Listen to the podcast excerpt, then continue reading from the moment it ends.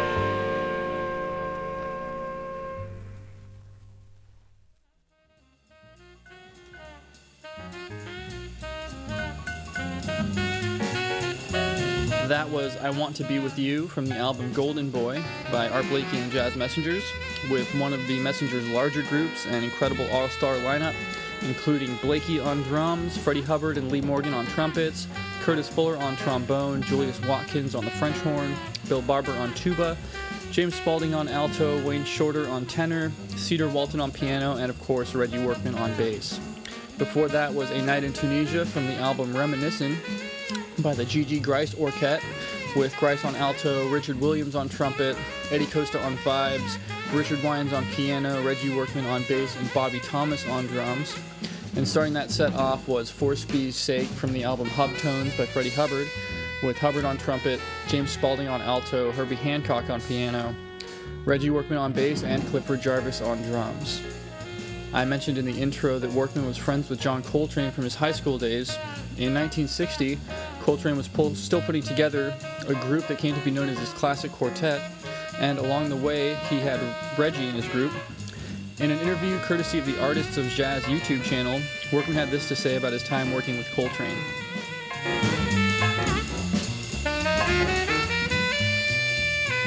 In so doing, I learned from from uh, moving into uh, making music with John Coltrane's band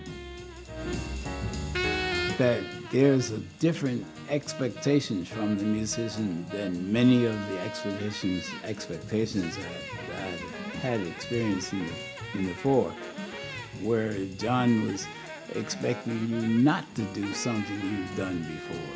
He was expecting you to come to the music differently. He was expecting you to do be more uh, astute on your instrument, yes, but but give something unique to the sound that he needed to develop the music and make it evolve to another place.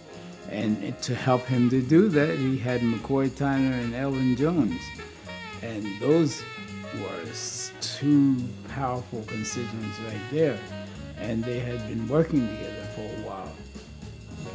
So when he asked me to make that tour, I was happy to do it, but I didn't realize the power of that band. I didn't realize how much energy it, it took to really meet them on at, on the plateau where they had become, had, had come to.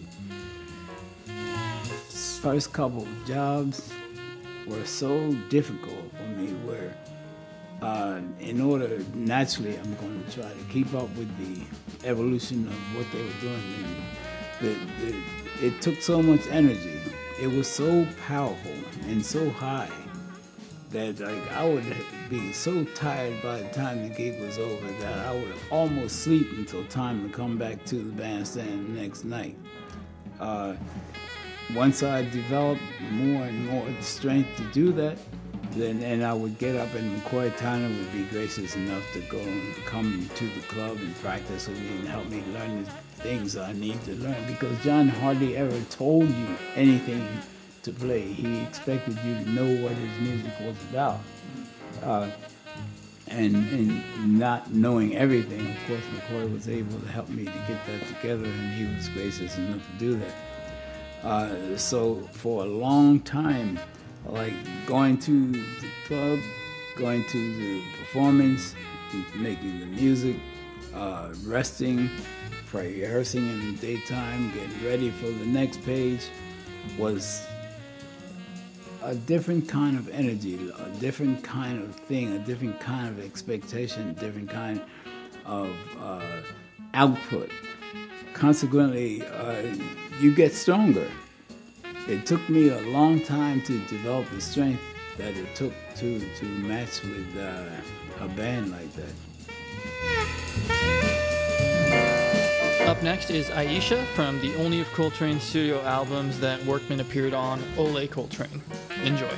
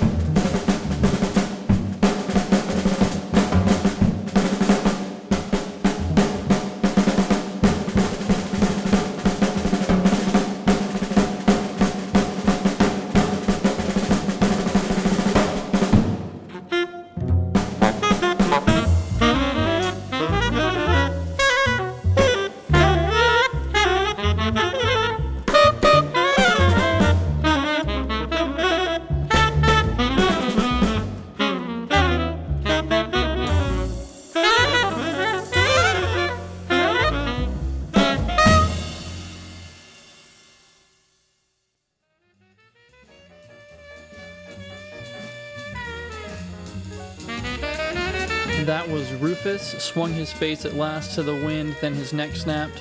From the album Four for Trane by the brilliantly poetic Archie Shepp, with Shepp on tenor, John Tchicai on alto, Alan Shorter on flugelhorn, Roswell Rudd on trombone, Reggie Workman on bass, and Charles Moffett on drums.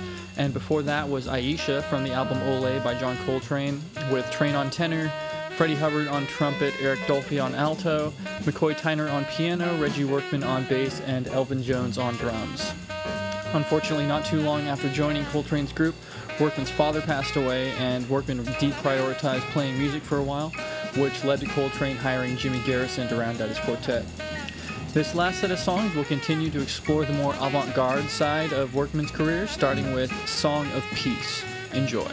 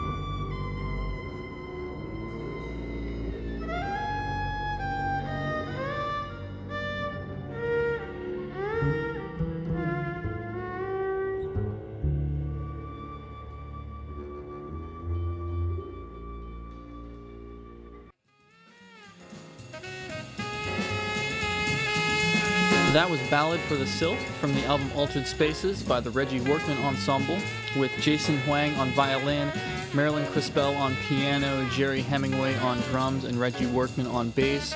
Before that was Breath from the album Summit Conference by Reggie Workman with Workman on bass, Julian Priester on trombone, Sam Rivers on tenor, Andrew Hill on piano, and Pheeroan akLaff on drums. And starting that set off was Song of Peace from the album Natural Essence by Tyrone Washington, with Washington on tenor, Reggie Workman on bass, and Joe Chambers on drums. Thank you so much for listening. As always, if you have any questions, comments, or requests, you can email me at wnpmpod at gmail.com or call the show's voicemail box at 424 704 1666, or finally find me on Twitter at Wednesday underscore jazz. The long piece for tonight is from the complete 1961 Village Vanguard recordings of John Coltrane, a box set of incredible recordings that Coltrane made at a transitional phase in his career when he was exploring the boundaries of the modal jazz that he'd been at the cutting edge of since his time in Miles Davis's band. At the time of the recordings, Coltrane's work was drawing criticism throughout the critical jazz world, with some going so far as to call it famously anti jazz. This song is called Spiritual, and it's among my favorite Coltrane compositions. It has a similar structure and timbre to Alabama, one of Coltrane's masterpieces, and this version features Coltrane on soprano and tenor saxes, Eric Dolphy on bass clarinet, McCoy Tyner on piano, Reggie Workman on bass, Elvin Jones on drums, and Garvin Bushell playing some deep, lush contrabassoon. This is Spiritual. Enjoy.